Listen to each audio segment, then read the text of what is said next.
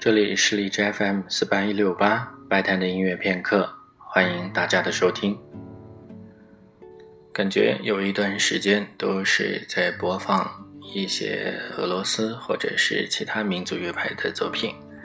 今天将回到德奥音乐的主题，来一起听一听布鲁克纳的音乐。今天准备的曲子是布鲁克纳的第五交响曲。这部曲子完成时间是在1875到1876年之间，和其他布鲁克纳的曲子不一样。这首第五交响曲和随后的第六交响曲，布鲁克纳做的修订比较少。不过，他依然还是没有能够在生前听到这部作品的演出。从这点上来讲，我觉得他和舒伯特确实有一些相似之处。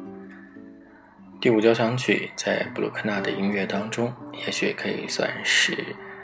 比较严肃肃穆的这样一首交响曲。虽然说布鲁克纳其他的曲子也有这样的一些特点，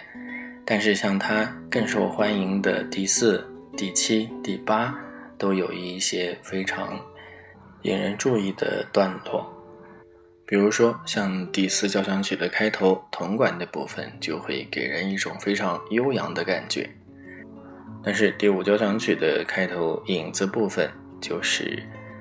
听起来完全是沉重的感觉。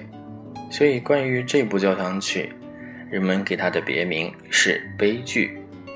或者是根据里面的配器方式而叫做拨奏，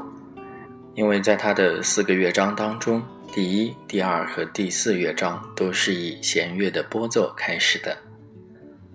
据说布鲁克纳本人更喜欢用“幻想”这个名字，但是他并没有采用，也没有正式的采用其他的一些昵称。下面就让我们一起来听布鲁克纳第五交响曲的第一、二两个乐章。